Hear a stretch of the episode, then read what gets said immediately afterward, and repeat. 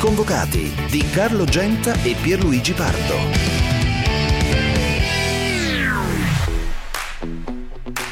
Ci giochiamo tantissimo, sarà una partita molto importante. L'andata abbiamo fatto fatica, ma come negli ultimi anni sono sempre partite tirate con la Lazio.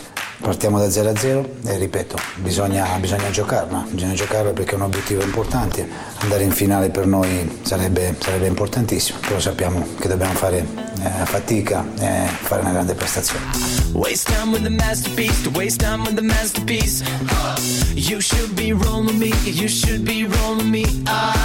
Affrontiamo una grande squadra che insomma abbiamo visto in questi anni, sono tutte partite tirate, tutte sempre col risultato, lo sarà anche domani. Dovremo essere bravi soprattutto a fare una gara propositiva, una gara dove bisogna essere bravi e indirizzare gli episodi a nostro favore.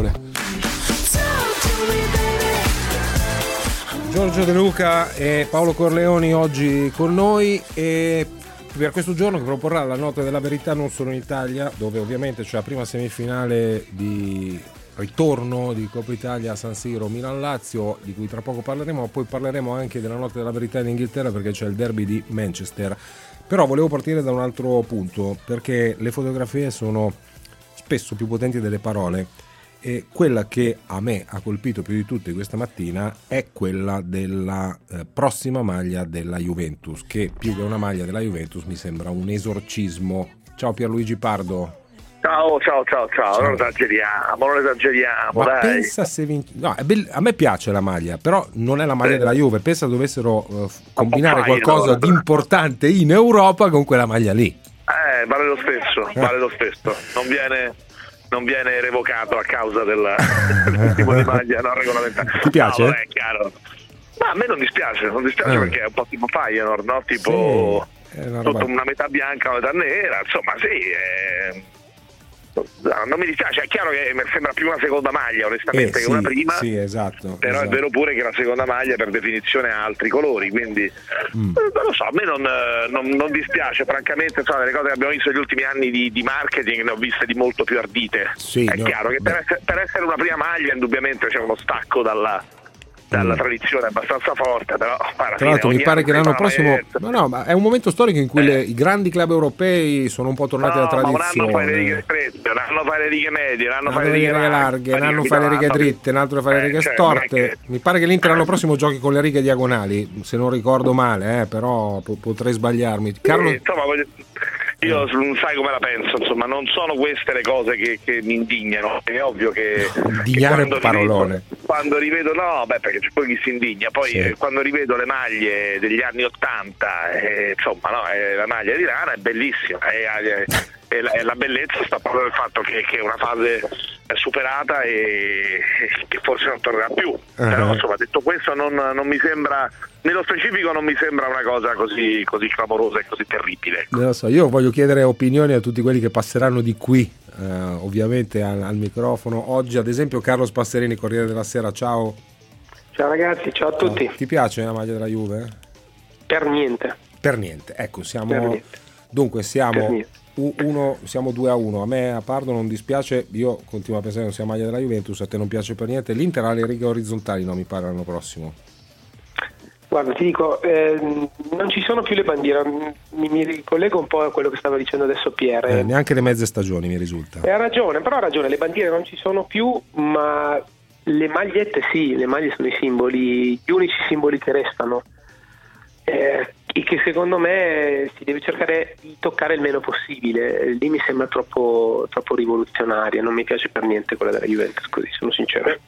No, però io quello voglio dire, sono d'accordo in linea di principio assolutamente. Io penso che tagli il calcio inglese, no? Per esempio il City ha giocato recentemente con la maglia più brutta della storia. Sì, vero. È primatista mondiale di maglie brutte. Vero. Eppure il calcio inglese non solo funziona dal punto di vista, diciamo, dei risultati sportivi, ma funziona anche dal punto di vista dell'atmosfera, degli stadi pieni, per cui io penso che l'Inghilterra sia il modello, per il tipo di equilibrio che è riuscita a tenere in piedi fra business, chiamiamo le cose col loro nome, perché senza i soldi non si fanno grandi squadre, non si fanno grandi campioni, non si fanno grandi partite, e però un rispetto complessivo della passione del gioco. Quindi secondo me non è la maglia il problema, lo dico sinceramente, l'ho detto anche altre volte di fronte a operazioni più ardite, alla maglia della Sprite dell'Inter, ricorderete, a quella no, quelle lì, il colore evidenziatore sono un disastro, l'aranciata amara, quindi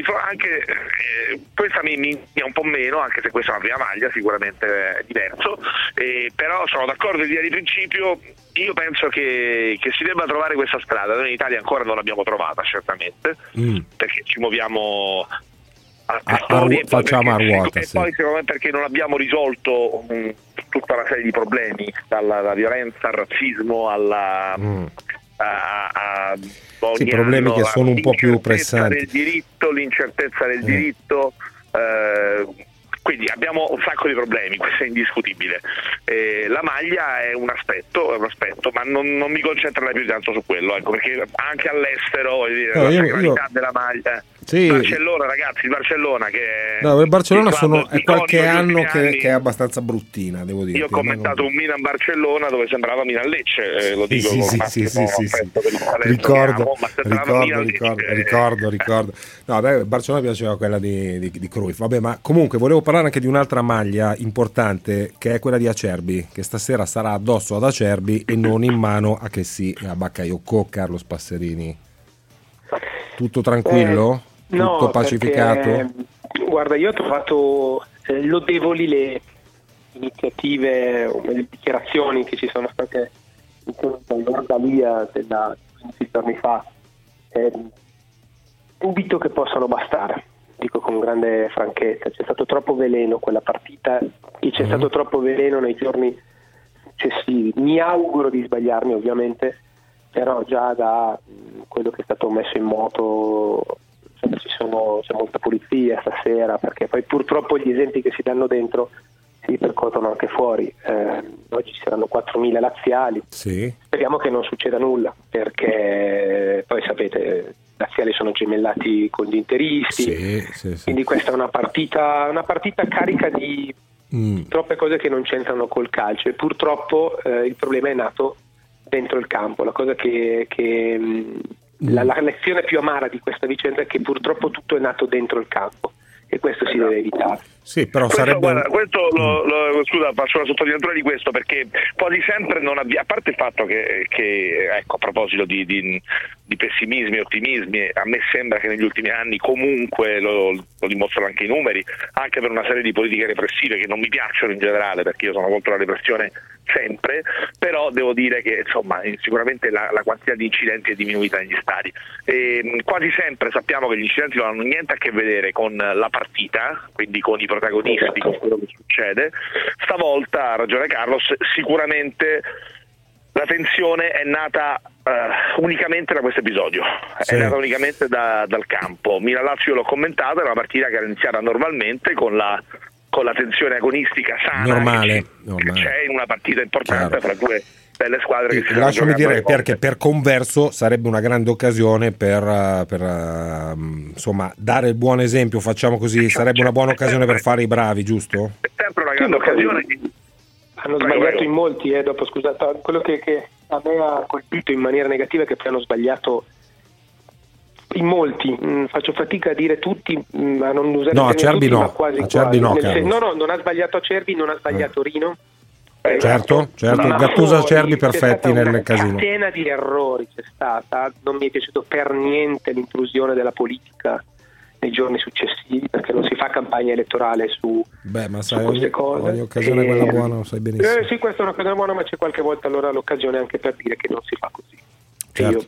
Io, il mio piccolo, mi permetto di dire che ho apprezzato le parole, per esempio, di Malagò, che ha detto che la politica non dovrebbe intromettersi nelle vicende sportive, chiedendo magari sentenze più pesanti il giorno prima di una sentenza sportiva. Non mi è piaciuto per niente quello, per esempio. Mi è piaciuto moltissimo Rino, che la sera stessa ha detto sì, non sbaglia un colpo, scusa, non sbaglia un colpo Gattuso davanti al microfono Gattuso in campo di Acerbi, loro due perfetti. Acerbi, ma Acerbi non aveva sbagliato nemmeno prima. No, ma è chiaro, no, è chiaro.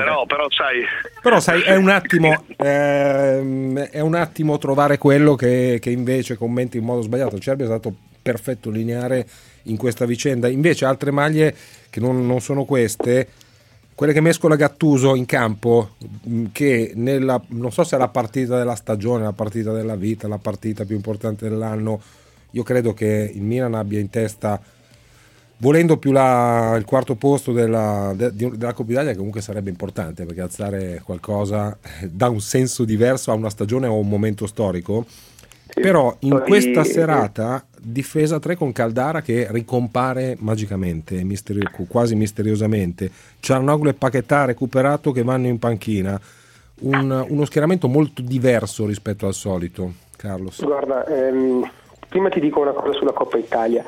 È sicuramente un obiettivo secondario la Coppa Italia rispetto alla qualificazione Champions per ragioni puramente economiche. Il Milan ha non bisogno di più di quei 50 milioni più, ma Elliott ha chiesto di arrivare fino in fondo a questa competizione, quindi c'è proprio un diktat padronale, perché forse in Italia lo vediamo come una coppetta, anche se adesso un po' no, di non lo è, ma no, assolutamente, no, assolutamente. C'è una percezione un po' di, anche perché non lo è più da qualche tempo, certo, viene giocato in maniera diversa, per fortuna. Ma una proprietà straniera, si chiede com'è possibile che non, arrivati a questo punto, non si faccia di tutto per arrivare in fondo, quindi anche dentro il Milan c'è proprio un diktat, mettiamolo così, cerchiamo di arrivare in fondo a tutti i costi. Sulla formazione sono rimasto sorpreso io per primo, che seguo il Milan tutti i giorni, non me lo aspettavo. Vedremo stasera se è stata una scelta assennata a ripescare un giocatore che ha fatto una partita titolare a metà settembre, la sua unica partita titolare a metà settembre contro i dilettanti del Dudelage. È un azzardo. Sì, è un azzardo grosso, anche perché insomma Caldara, al di là degli infortuni, ha avuto problemi di inserimento in questa squadra, come Gattuso deve imparare, eccetera. Ti chiedo un'ultima cosa, poi ti saluto. Mercato comunque rumors, Gattuso che va a cena con Jorge Mendes, qualcuno dice si parleranno del futuro, non è il suo procuratore e questo lo sappiamo. Qualcuno dice c'è un'offerta del Newcastle, Gattuso dice no, non è vero, siamo solo amici, siamo usciti a mangiare una pizza. Che sta succedendo al Milan da questo punto di vista? Che il Milan sicuramente si sta guardando in giro da tempo, il Milan sta lavorando per farsi trovare pronto, non c'è grande squadra che non abbia le idee chiare sull'allenatore che avrà a marzo. E quindi tu dici si sta guardando in giro anche Gattuso? Gattuso si sta guardando in giro, ma dico che per quello che risulta a me ho motivo di dire quello che sto dicendo, Rino non ha ancora deciso cosa farà in qualunque caso. È chiaro che la sua permanenza al Milan dipende ovviamente dall'esito del campionato. Sì. Se non dovesse arrivare al quarto posto, con ogni probabilità i destini si separeranno. Sì. Se dovesse arrivare, il vero quesito è questo: se il Milan dovesse arrivare al quarto posto, poi Rino cosa fa? No, ma infatti, saluta tutti dicendo grazie. Immagina dovesse arrivare al quarto posto, magari con la Coppa Italia in mano. Quelli che dicono che Rino ha già deciso di andarsene, secondo me non conoscono bene la vicenda. Rino è un uomo che vive anche di momenti, di situazioni, e in questo momento non ha deciso. Io non escludo che di fronte a un finale con un successo magari la Coppa Italia, un piazzamento al quarto posto, lui che ha ancora 2 anni di contratto non decide di restare per giocarsela ancora, quindi secondo me è ancora completamente aperta. Vediamo cosa decidono anche lui secondo me ha tutta la voglia di rimanere, anche perché tutta la voglia. I rapporti non sono buoni, diciamo avrebbe tutta la voglia di rimanere in una pacificazione che deve fuori, è ovvio che l'obiettivo di Gattuso è restare al Milan, beh sì, ma poi è anche vero che è ancora tutta da scrivere la stagione del Milan, perché passa attraverso la Coppa Italia e stasera vediamo, passa attraverso quarto posto, immaginati Champions e Coppa Italia alzata, poi è chiaro che a quel punto diventa una stagione eccellente per Gattuso con questo Milan. Carlos, grazie. Grazie a voi, ciao. Buona giornata.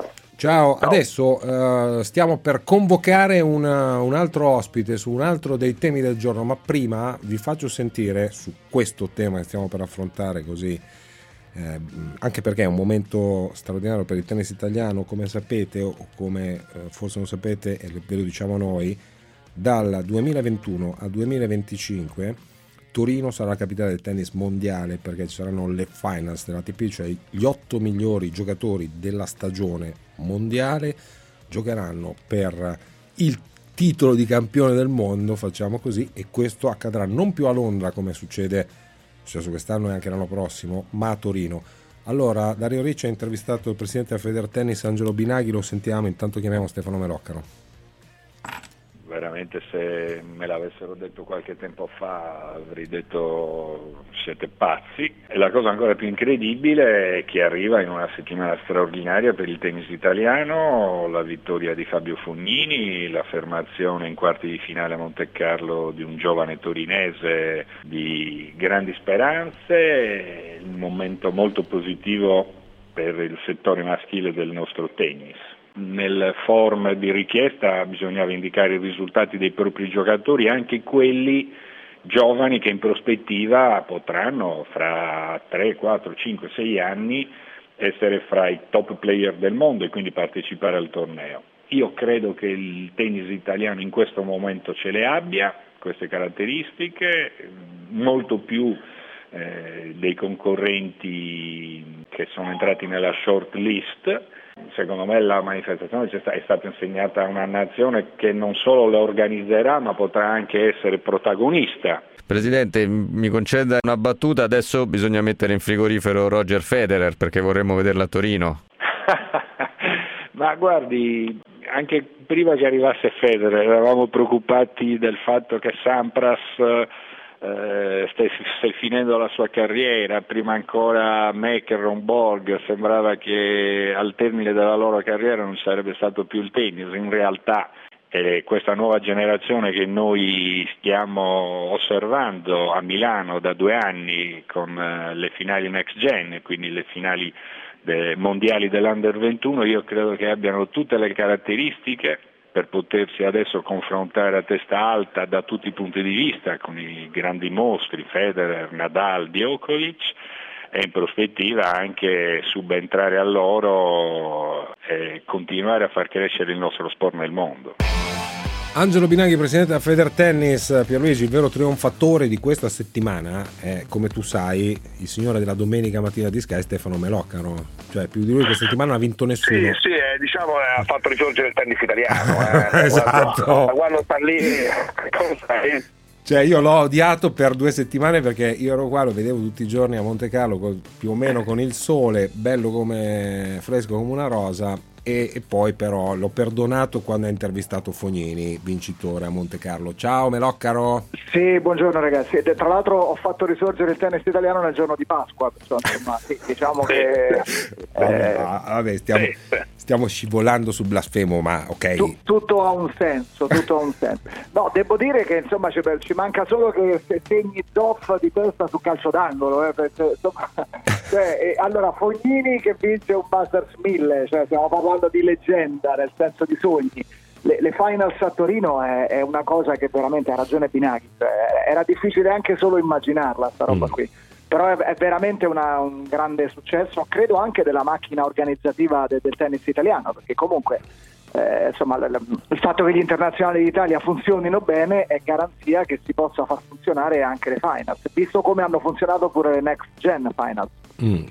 Sì, ed è anche una dimostrazione, ho visto un tweet che sposo al 100% di Beninazzo, che poi quando si lavora tutti insieme, eppure motivi di divisione ci potevano essere, per esempio, perché sappiamo che insomma è stata una riforma dello sport italiano, quindi ci potevano essere, diciamo, delle sensibilità urtate, invece mi sembra che qui si è lavorato tutti nella stessa direzione e alla fine insomma l'Italia, nonostante tutto, mi viene da dire, ancora un suo appeal, e quindi la cosa non può farci felici. L'evento è grandioso, è un evento importante in una grande città che che comunque ha una tradizione, perché il successo delle Olimpiadi è sotto gli occhi di tutti, quindi comunque ha una tradizione storica. Sì, anche ha impianti, certamente.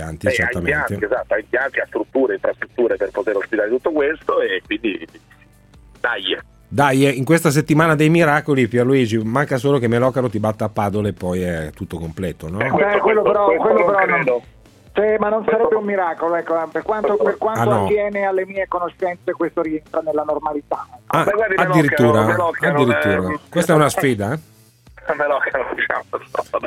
Basta fare un giro a Roma Nord per conoscere la realtà, ma non c'è bisogno. No, purtroppo ho una fascina plantare che mi sta tenendo da 2 o 3 settimane, dopo la notte del padel giocato da Demetrio Albertini, il grande Demetrio. Insomma, praticamente ho i piedi che ogni tanto devo risolvere questa cosa, ma ne parleremo magari in privato. Avremo modo di parlarne.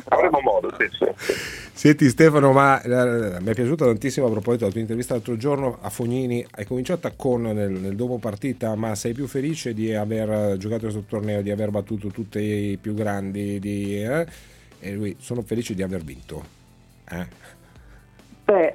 Sì, ha ragione lui, però è chiaro che quando parli con Fognini devi sempre tenere presente che stai parlando con Fognini, che non è uno normale. Infatti la seconda o terza domanda è stata: dico, ma ti rendi conto che questo torneo lo hai vinto proprio alla Fognini? Capito, eri sotto 6-4, 4-1, palle del 5-1 per l'avversario al primo turno, e poi Re Simon si è ritirato al secondo, poi però Zverev, Coric e Nadal, e in finale Lajovic. Fognini ha giocato veramente il torneo della vita, l'allineamento dei pianeti, perché tutti sapevamo che poteva giocare molto bene, ma farlo nella settimana più importante contro gli avversari più forti era veramente un'impresa. Fabio ha fatto questa impresa qua, Fogni a 2 ha funzionato. Allora, la domanda che io faccio non tanto all'amico ma all'esperto di tennis Stefano Meloccaro, a noi profani, ci spieghi la dimensione potenziale di Fognini, perché di lui è stato sempre detto, no, che la sregolatezza ha profondamente limitato i colpi di genio. Questa settimana abbiamo visto il genio quasi senza sregolatezza, la sua bottiglia, diciamo, mettendogli dentro una testa da regolare, no? Da regolarista, che cosa potrebbe diventare? Premesso che poi, sai, come io sono amico di Cassano, quindi sai che anche Stefano tra l'altro, quindi sapete benissimo che poi alla fine la felicità di una persona e di uno sportivo passa, è più importante di qualsiasi cosa, fossero anche le vittorie. Però insomma, implementando nella testa di Fognini un elemento in più di autocontrollo, che tennista è secondo te? Potrebbe farsi i prossimi 3-4 anni da stabilmente fra i primi 10? Guarda, adesso 3-4 anni non lo so, perché comunque di anni ne ha 32 e fisicamente Fabio ha già lavorato parecchio, tutti pensiamo a Fognini come a quello che non ha mai tirato fuori dal suo talento quello che poteva, ma Fognini, ragazzi, sono 10 anni che è nei primi 100 e stabilmente, se non è 20 è 30, 40, 20, è stato 13 del mondo, per cui insomma ha già dato molto. Secondo me altri 3 o 4, diciamo 3 anni a livello a ridosso dei primi 10, se ha voglia e se la testa rimane questa può farli tranquillamente.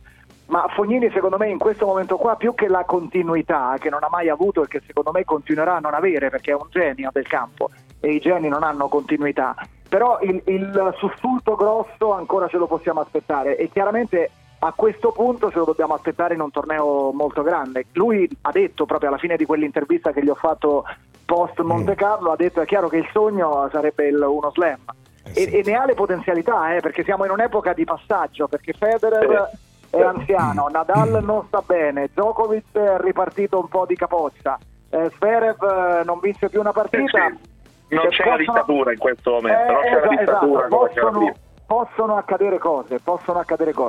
Stefano, ti chiedo ancora una cosa. Una domenica mattina da te a Sky c'era un signore che dipingeva le magliette degli omini del Subbuteo, che mi ha fatto quasi commuovere.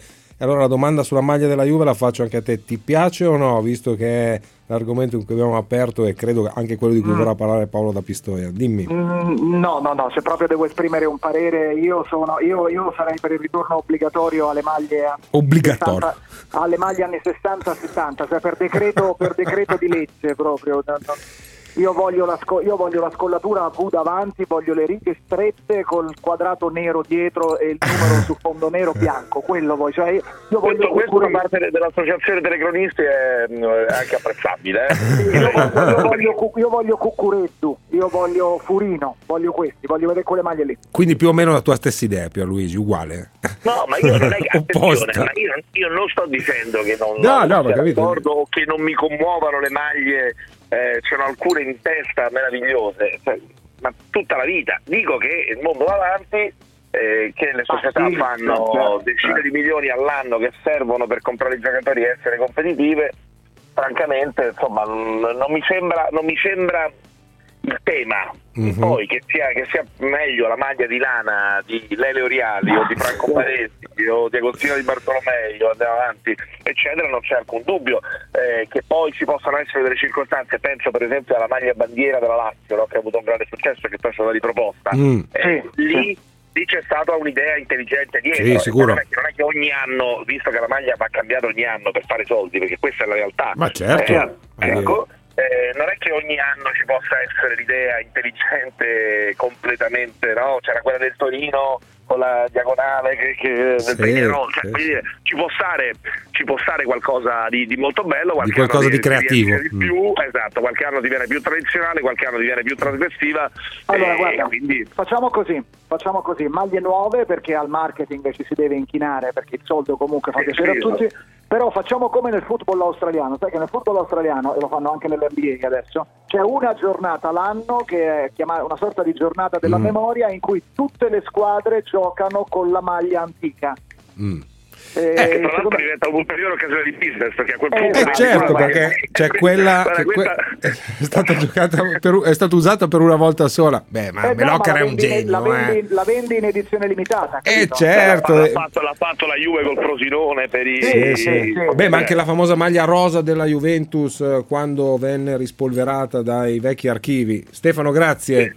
Ciao. Grazie a voi giovani. Ciao, abbraccio. Ciao. Allora ci fermiamo per la borsa, torniamo poi con Paolo alla provincia di Pistoia con altri temi altri ascoltatori, sempre con Pierluigi Pardo. A dopo. Noi abbiamo bisogno di ognuno di voi. Domenica zero deleghe, tutti convocati. Fineco, la banca numero 1 in Europa nel trading, vi presenta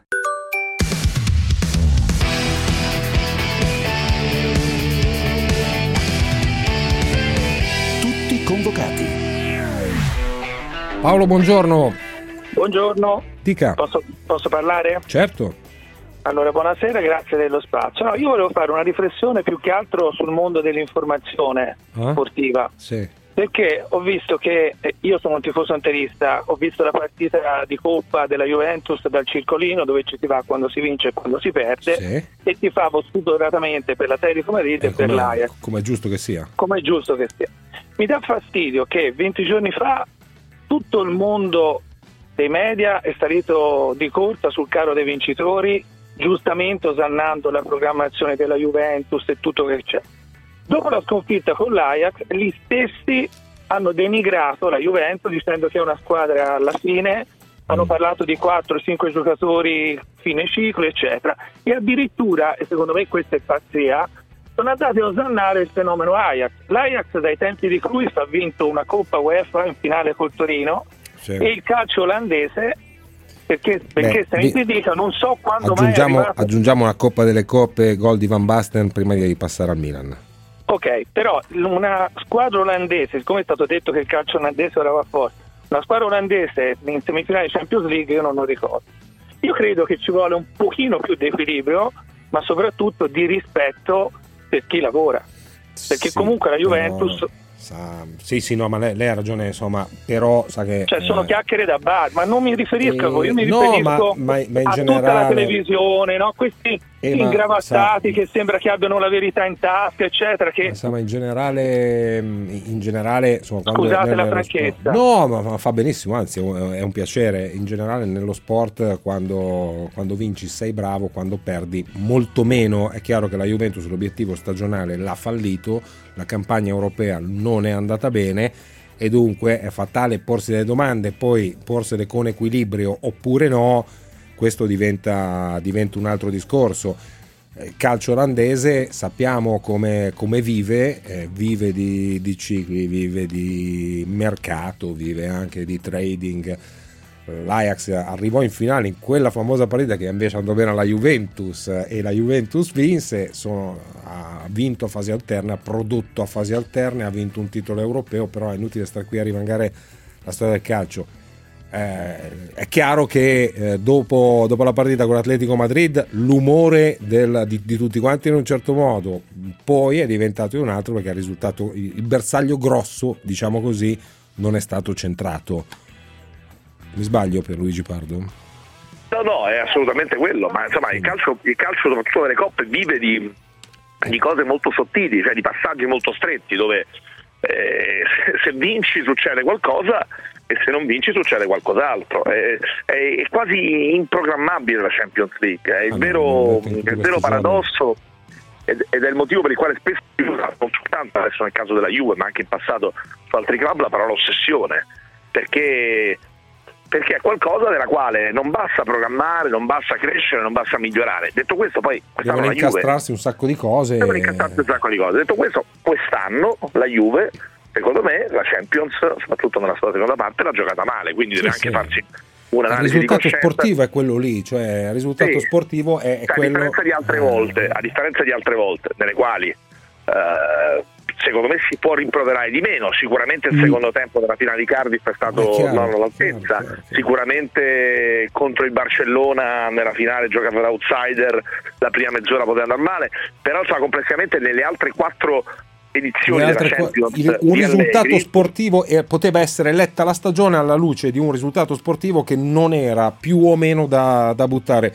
Aspetta che gira e rigira finiamo sempre a Torino, perché Juventus, maglia della Juventus, discorsi sulla Juventus e poi la finale ATP a Torino e poi però c'è anche dell'altro. Per questo ho chiamato il mio amico Piero Guerrini di Tutto Sport, che saluto. Ciao Piero.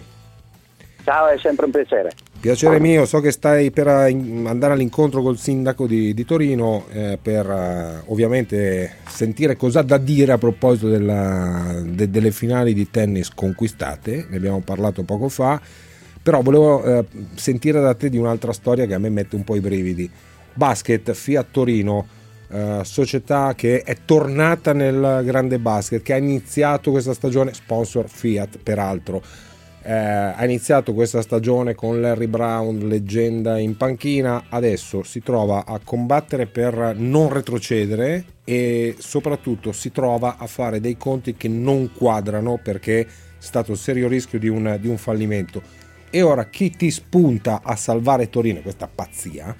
Gerasimenko, che è quel ormai ex magnate russo, dato che le sue acciaierie sono state sequestrate nel 2018, ha lasciato in braghe di tela Cantù senza neanche i soldi per pagare l'acqua e adesso offre la ciambella di salvataggio a Torino, €500.000. Ma mi spieghi il senso di sta storia vista da lì? È difficile trovare un senso, io credo che sia qualcosa di più di €500.000, però ovviamente non ero a vedere la disposizione del bonifico. Evidentemente la città, che comunque era stata allertata, non ha avuto tempo o modo di intervenire in soccorso dell'ausilio. A questo punto è riapparso Gerasimenko, che mi risulta si fosse già interessato della società in estate, e si è trovata questa soluzione. Evidentemente Gerasimenko è tornato in possesso di alcuni suoi beni ed, essendo un grande appassionato di basket, ha deciso di investire su questa società e su questa città, che avrebbe davvero tutto per restare al vertice, certamente. Ma che non ha trovato le risorse, e le risorse che aveva le ha spese anche troppo. Ma perché sono stati sbagliati i conti? No, non sono stati sbagliati, almeno non credo che siano stati sbagliati i conti. Credo che Antonio Forni, che ha speso davvero moltissimo in termini di tempo, impegno e di sue finanze, si sia fatto trascinare dalla passione, cambiando troppo, cambiando allenatori, cambiando giocatori, quindi spendendo di più, e alla fine, restando sempre solo, pur con l'appoggio dello sponsor Fiat, non è più riuscito a reggere. Di fatto, se non fosse intervenuto Gerasimenko, la società oggi avrebbe portato i libri in tribunale, quindi sarebbe chiusa. Però il problema è secondo me di sistema. E beh, ma sì, anche perché, insomma, correggetemi se sbaglio, Pierluigi Pardo, tu sei il signor basket italiano, c'è uno che ha lasciato una società in mutande sull'orlo del fallimento. Ci sono altri club italiani, ad esempio Trieste, il cui proprietario ha gravi problemi giudiziari, eccetera. Ma rimaniamo a Torino. Allora, tu sei il signor basket italiano, cioè questo signore russo che è andato via, ha lasciato Cantù in mutande, però vuole rientrare da un'altra parte. Tu che fai, Pier? Non ti sembra paradossale, sportivamente parlando, sta situazione? No, mi sembra paradossale, cioè, è paradossale. Lo so, è il problema delle franchigie, è il problema delle situazioni economiche che non si appianano, è il problema di... Ma sì, ma però l'abbiamo visto mille volte anche nel calcio, gente che entra da una parte, esce da una parte, rientra dall'altra, però non è che con i denari che portano risolvi i problemi, anzi li moltiplichi, secondo me. Ma no, sono d'accordo, infatti è sconcertante. Però cioè, da qui a trovare una soluzione è più complicato. Sì. Sul fatto che sia sconcertante sono d'accordo. Se, Piero, per chiudere, il problema di Torino è questo, quindi verrà risolto, io credo, temporaneamente con questi denari. Il problema del basket italiano, accennavo, è più ampio, perché mi pare che Petrucci stesso abbia detto qualche tempo fa il 50% delle nostre franchigie sono a rischio di non iscrizione o sono comunque, con le nuove regole, insomma, sull'orlo di qualcosa di ignoto, giusto? Non in grado di iscriversi alla prossima stagione al momento. Di fatto è un problema di sistema, come dicevo io, perché nel professionismo, se non produci ricchezza e se non produci sviluppo, produci soltanto perdite, finisce che i grandi imprenditori, chi può investire, non si avvicinano. Finisce che magari si avvicinano personaggi discussi e o discutibili. E questo è il nodo del problema da risolvere al più presto, anche con regole. Se uno sbaglia tendenzialmente non dovrebbe poter rientrare. No, ma è chiaro, ma qui il problema non è mai, sì, anche nel calcio si è detto molte volte, ma facciamo regole più strette, facciamo dei controlli preliminari, poi saltano fuori quelli che comprano il Palermo con 5 euro in banca, saltano fuori personaggi di questo tipo, chiedere a Parma, chiedere in altre piazze, eccetera. Il problema è che le regole ci sono, abbiamo qualche vago problema di rispetto delle regole, ho come questa impressione. Ciao Piero, buon lavoro. E dunque probabilmente servono regole più ferree, e serve il rispetto delle associazioni. Se la Lega non è un'associazione che lavora in modo congiunto, unito, si pensa semplicemente all'interesse del singolo, quindi del singolo club.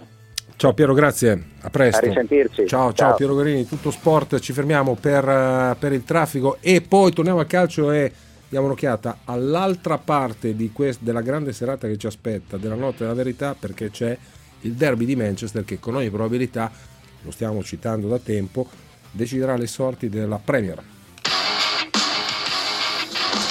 Una puntata davvero eccitante, piena di sorprese, piena di colpi di scena, e non è tutto. C'è ancora un'ultima grande sorpresa. Tutti convocati.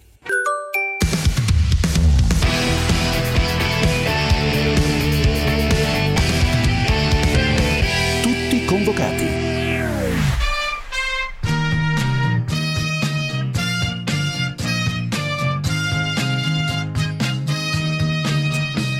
We've been through dark and stormy weather, but always been each other's friends. We've been through troubled days together and thought that they would never end. But through all that went wrong, we stood tall, we were strong. We're united, Manchester United. Ti piace Pierluigi questa, no? Canzone? Ti piace? Sentite la canzone del Manchester United? L'ho sentita, nel frattempo stavo facendo un bagno. Una foto, no, che è in bagno, una foto. Beh, mi piace, rigori manuali. Stasera lo United è padrone del destino suo, padrone fino a un certo punto. Esatto, del City. Sì, può decidere.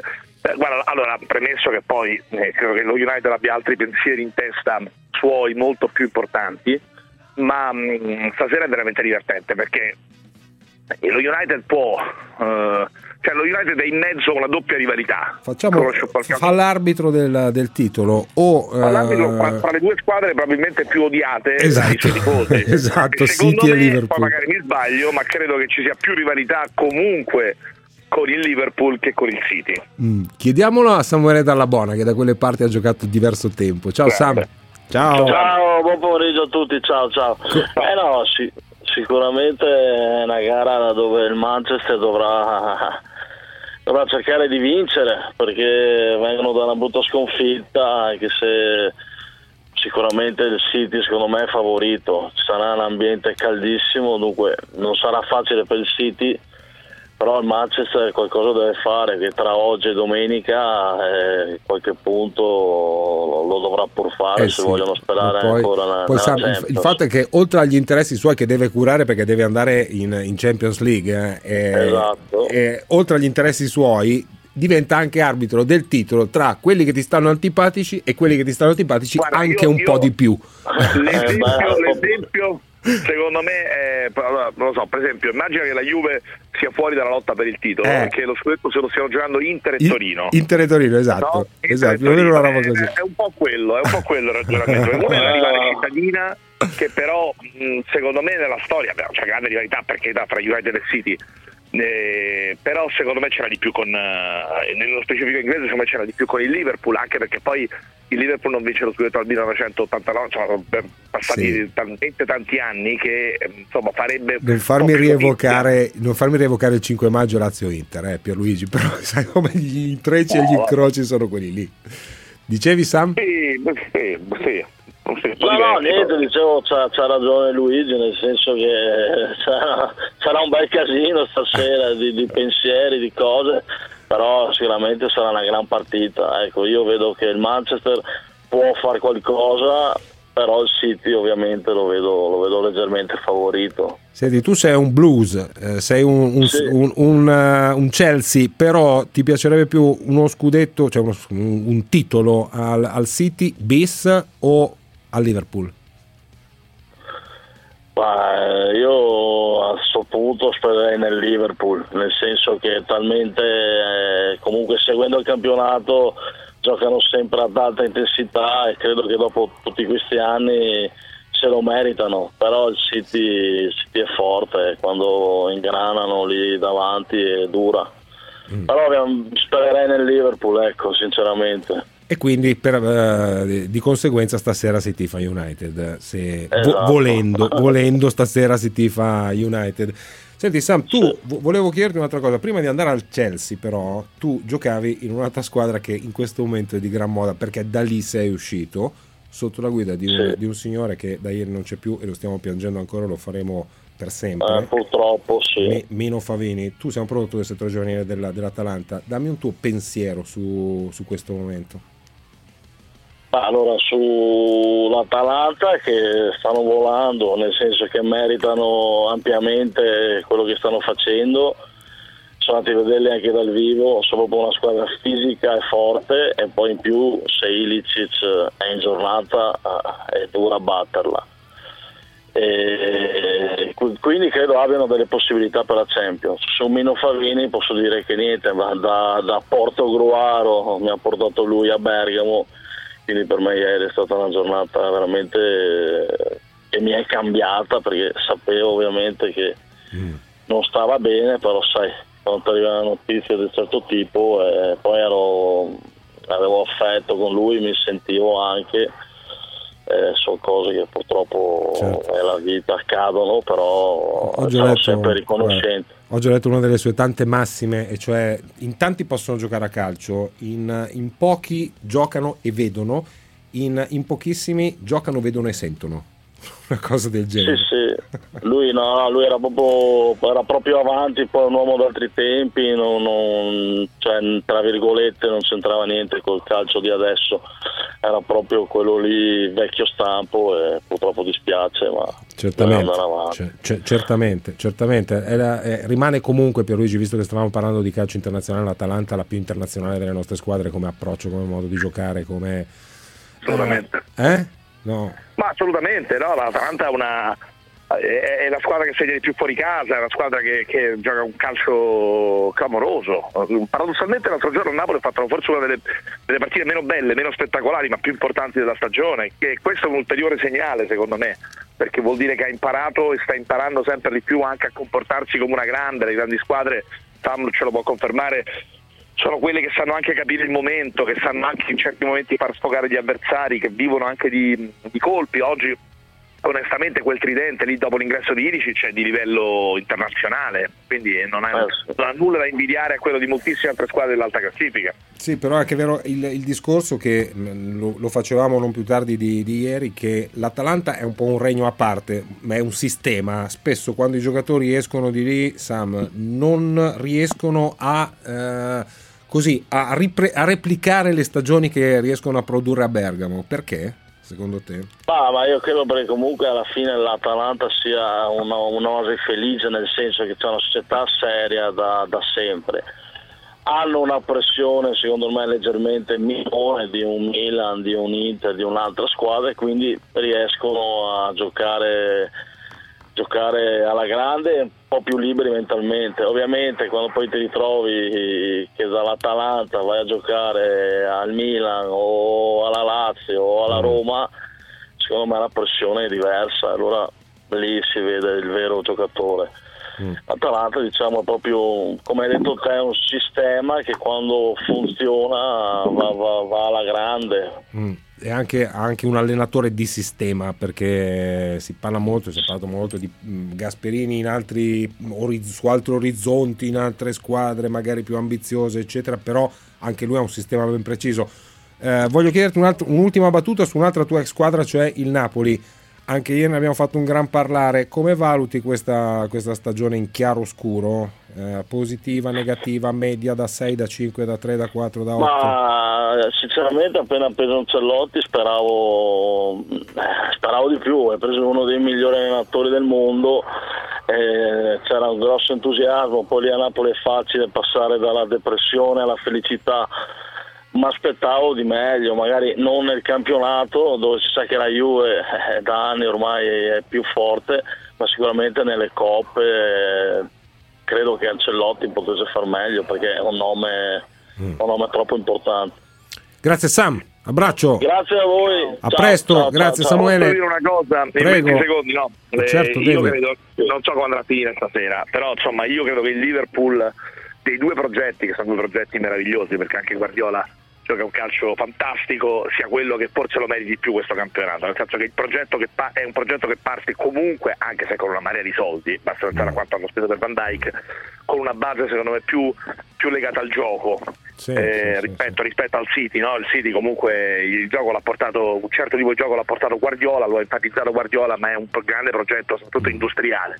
Il Liverpool con questo scudetto che manca al 1990, insomma credo che sia arrivato il momento di stappare questo. Sì, ma poi fa un calcio molto moderno, Pierluigi, perché è facile dire ma fa un calcio offensivo, fa un sacco di gol. Quest'anno ha cominciato a prenderne di meno, è molto più solido. E poi anche per Klopp, che sai è uno che fa un grande spettacolo, ma che vince meno di quello che regala in termini di spettacolo, insomma sarebbe una grande soddisfazione. Saremmo piuttosto contenti anche per lui, che a me è molto simpatico. Saranno abbastanza. Andrea, buongiorno. Buongiorno, salve a tutti. Ho una richiesta per il grande Pardo. Eccolo qua. Siccome abbiamo dovuto subire 1000 puntate di tiki-taka su come starnutivi calvi, come ridevi caro, tutto, mi aspetto di mettermi sul divano la prossima puntata con approfondimenti su Cristiano Ronaldo che esce dal campo dopo l'Ajax e dice che i suoi compagni se la sono fatta addosso. Sì. Vedi video di chiamarsi Bomber su Facebook, dove è tutto documentato, e su Cancelo che mette il like hashtag Allegri out. Così mi metto sul divano, finalmente. Basti pensare a una settimana fa, c'è stata mezz'ora, due settimane fa di Moviola su Juventus Milan, quindi insomma è chiaro che la vicenda Icardi, che poi devo dire insomma è chiaro che sarà seguita con particolare attenzione per ovvi motivi, per ovvie ragioni, sì, intuitive direi, alla fine della stagione, e poi perché mi pare che se ne è parlato anche abbastanza in assoluto, sì. Mi pare non solo a Tikitaka ma anche da queste parti, mi pare non solo a Tikitaka ma anche su tutti i principali giornali, ma detto questo era una vicenda, secondo me, se poi entriamo nel merito, che poteva essere conclusa molto prima, ma non mi pare che insomma non si parli di Juve anche non mi pare che lo facciamo solo noi. Devo chiudere. Ciao Pierluigi, Giorgio De Luca, Paolo Corleoni, a domani alle 2. Ciao. Casomai non vi rivedessi? Buon pomeriggio, buonasera e buonanotte. Saluti!